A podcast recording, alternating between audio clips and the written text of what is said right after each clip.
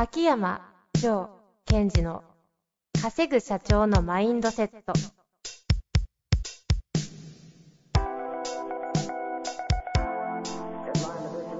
なぜ一流の経営者たちはぶつかる壁を次々と越えられるのか。そこに隠されたマインドの正体。ポッドキャスト「稼ぐ社長のマインドセット」は上場企業から中小企業まで。エグゼクティブコーチングトレーナーとして人材開発を行ってきた秋山城賢治が経営や人生で役立つマインドの本質について分かりやすく解説しますこんにちは、遠藤和樹です。秋山城賢治の稼ぐ社長のマインドセット。秋山先生、よろしくお願いいたします。はい。よろしくお願いします。さあ、今週も始まりましたが、はい。最近はいかがですか？最近ですかね。ちょっと前なんですけど、はいはい。これ見せましたっけ？買ったんですよ。メガネ。メガネメガネ。いや、あの、はい。あの、いなんですか？ちょっとあの、結構ダサめじゃない？え？えーっと、黒縁の終わり。黒縁のかなりグレーがかった、あ、レンズね。レンズですか？これはパソコンに優しい感じのやつですかね？いや、これまあ普通のサングラスも兼ねてる、まあドア入ってるんですけどね。あ、そうなんだ。ちゃんとしてるんですね。なんすか、それ？いや、か買いましただけです。以上。いやえ私、目的は何ですか、それ？割とサングラスしてるじゃないですか。はいはい、そうですね、普段。うんうん。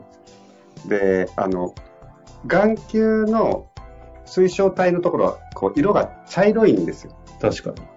で茶色い人って眩しく感じるんですね。あ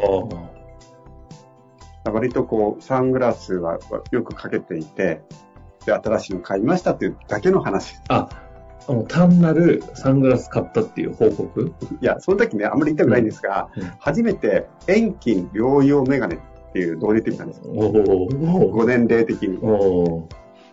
またこれが今のところ慣れなくて使いづらくて、あの、上見たり下見たりしながら。眼球だけでもね、うんうん。こうやって目したときで、ここで今葛藤で、今これ使いづらいけど、これは私のこの目の使い方なので、そのメガネに対して私のこう使い方を合わせるのか、ああ、やっぱり適応的な話？好きなやつ。適応していくのか、いや、それでも、やっぱりこう、これだとですね、横を見るときを眼球じゃなくて逆に首を振らなくちゃいけないので、横の眼球度があんまり少なくなっちゃって、それは目に良くないなと思ってるんですよ。はいはいはい。なので、これをもう一回メガネ屋さんに行って、普通のこう、なんていうのかな、えっ、と、と月のメガネに戻すかっていう、ちょっと葛藤もしつつあり、っていうことを言いたかっただけです。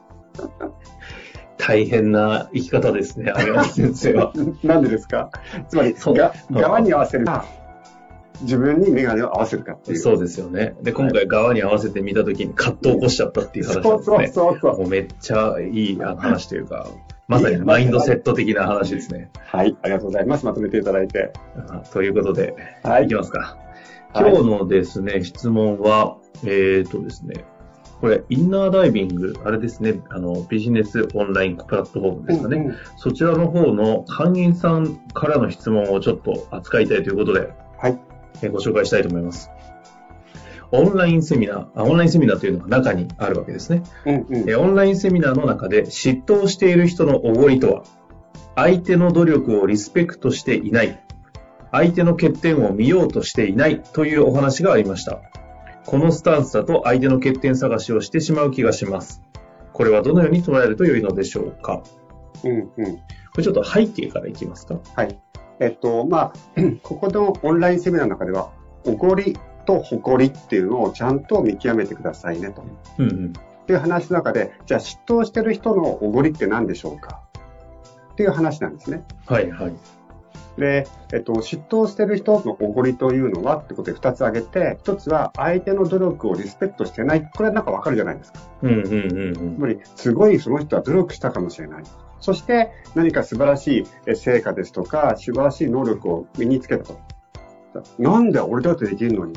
ってなっちゃうのが嫉妬の一つですから、はいはい。それは、えっと、ちゃんとリスペクトした方がいいんじゃないでしょうかと。あなたの知らないところで彼はすげえやったかもしれませんよと。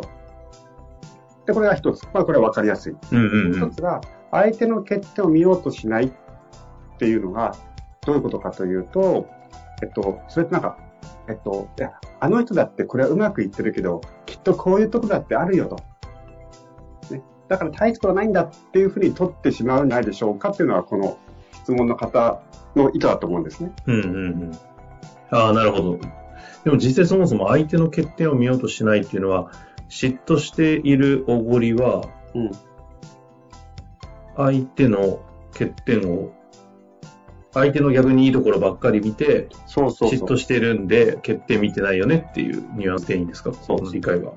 この、そうですね。ただその先があって、じゃあ相手の欠点を見るってどういうことかというと、うんうん、相手だってその人だって素晴らしいところとポンコツなところが人って絶対あるじゃないですかと。うんうんうんそれも含めてその人に全体を価値を置くということが重要なのに、いいとこだけを見て自分がダメだと思ったりね。ということはそうじゃなく、相手のいいところはリスペクトしていく。わあ、この人すげえやってるんだなと。その反面、この人だって、えー、っと、自分の中でね、ここがダメだとか、良くないとか、葛藤を抱えながらもやってるはずだよねって。人っていうのは私もそうだし、彼もそう。きっと自分のポンコツのところも愛しながら進んでいくと。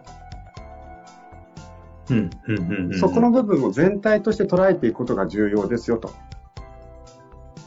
だから私とかは、まあ今は嫉妬っていうのはかなり減ったんですけども、わあ、この人、すごいな、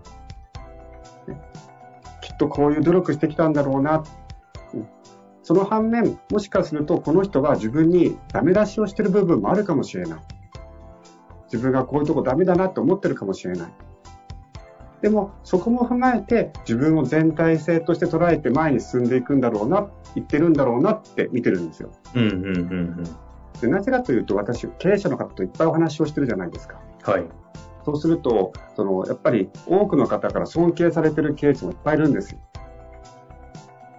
でも、そんな方でさえ、自分のこういうとこはダメなんだ。すごい嫌なんだってその持ってる。持ってるけど、外には出さずに、自分の中でその自分のダメなところもどうやって愛そうかってことをも含めて頑張ってるんですね。うんうんうん。ですから、私たちというのは、結局、えっと、人に対する見方って自分に対する見方と一致しちゃうじゃないですか。はい。ということは、その嫉妬してしまった相手に対しても素晴らしいところをちゃんとリスペクトし、そしてきっと彼が抱えている課題もあるだろう。ポンコツの部分もあるだろう。それでも彼はそれを抱き、抱えながら前に走ってるはずだっていうふうに見ていくと、この、まあ、陰陽が取れていくというかね。うんうんうん。ということは自分はどうなんだと。自分を見た場合、えっと、嫉妬するということはそもそも自分がいけてるなと思ってるところがあるわけですよ。そこは自分の誇りとして持っていこう。で同じように自分がダメだと、ポンコツだ、良くないなというところも含めて、全体として自分に価値を置いていくっていうスタンスを取っていくように、どんどんなってくださいねというメッセージなんですね。なるほどですね。これはあの、この方はまさにおっしゃる通り、言葉の通りに取っちゃうと、うん、相手の欠点探し、荒探しみたいなことしちゃうっていう懸念はすごいあるなと思うんですけど、そうそういう意味ではないけど、けど、そこは見ていこうっていう時って、そね、その、見る時のアウトカム的にはどういう視点で、どういう目線で見るといいんですかね？え、なんかそ、その人もなんかそういう可愛いところがあるんだなっていう。例えば、えー、私も、えー、例えば、えー、遠藤さんだったら遠藤さんって私にないすごい高い能力持てて、やっぱすごいなって時には羨ましいなと思う。その反面、いや、遠藤さんここポンコツだなって思うとこもあるわけですよ。うんうんうんうん。それも含めて、あ、この人は、えっ、と、成立してるし、えっ、と、自分のいいところを活かしてるし、そうすると、なんかその、ポンコツなところがすごいこう、可愛く見えてくるっていうか、愛らしく見えてくるわけですよ。ということは、自分のポンコツのところも愛らしく可愛く思ってもいいんじゃないかなって思える、ね、ああ、なるほどですね。この方のどのように捉えると良いかっていうのはそこですね、じゃあ。ですから、相手の欠点を見てそこを、なんだ、お前そこ劣ってるから俺の方が上だって思っちゃうということは、自分の欠点に対して同じことを相手にしてるってことじゃないですか。うんうんうんですから、えっと、相手の欠点を、私はポンコツだいという言葉を使ってるんですが、ポンコツだ、可愛いな、愛らしいなっていうふうに捉えることができたら、自分のこともそのように捉えることができてる、できるようになりますよと。っていうか、私自身がそうでしたね。うーん。やっぱり、あの、ある時にようやく自分のポンコツのところも愛せるようになってきて、そしてチームのみんなにも、いや、ジョーさんはそれもう無理だからやめてと言われて、すいません、お願いしますと。その代わり、えー私が得意で好きなところっていうのがあるから、そこを一生懸命やっていきますっていうふうにチームの人にも言える言えるし、ああ。このあたりはでも能力高かったり、努力してればしてる方ほどハマりがちと言いますか。はい。なので逆に活躍してる人の方がハマりがちなお花っぽい感じの。あそうですですよねじ自分のことをしっかりと見て、計算してきた人はここにはまってしまう。うんうん。そういうふうに言うと、やっぱり自分に対するものの見方の幅が広がったり、相手に対するものの幅、なんていう見方の幅がすごい広がっていきますよね。ということで、まあ私の体験談からというか、うん、自分のその、まあ、プロセスの中から感じたことをなんとか皆さんにもこう感じ取ってもらいたいなっていう気持ちはすごいありますね。なるほどですね。いや、こういったなんか、あの、コアなセミナー受けた後の質問だと、ちょっと一瞬、質問が難しすぎてどういうことかなと思ったんですけど、うんうん説明いただくと、なるほどという感じで腹落ちしましたので、はい。ぜひね、皆様も、まあインナーダイビング入ってない方もね、かなり活かせる話だったと思いますので、ぜひ中央で見るという感じですかね。はい。そうです。活かしていただけたらなと思います。秋山先生、ありがとうございました。はい。ありがとうございました。セミナーのご案内です。毎月開催されているアカデミアですが、6月のテーマはビジネスマインドが奮い立つ自分軸の作り方と聞いています。秋山先生、どんな内容なんでしょうか？はい。まだまだ時代の練りはついてますよね。そんな中、自分軸が重要ということはなんとなく分かってるんだけども、じゃあその自分軸って何か？そしてその自分軸ってどうやって作っていけばいいのか？そのことについてお話をしていく予定です。今お伝えいただいたアカデミアは6月の23日水曜日18時からズームで開催されます。詳細はポッドキャストの冒頭に PDF を差し込んでおきますので、そちらをご確認ください。本日の番組はいかがでしたか？番組では秋山城賢治への質問を受け付けております。ウェブ検索で秋山城と入力し、検索結果に出てくるオフィシャルウェブサイトにアクセス。その中のポッドキャストのバナーから質問フォームにご入力ください。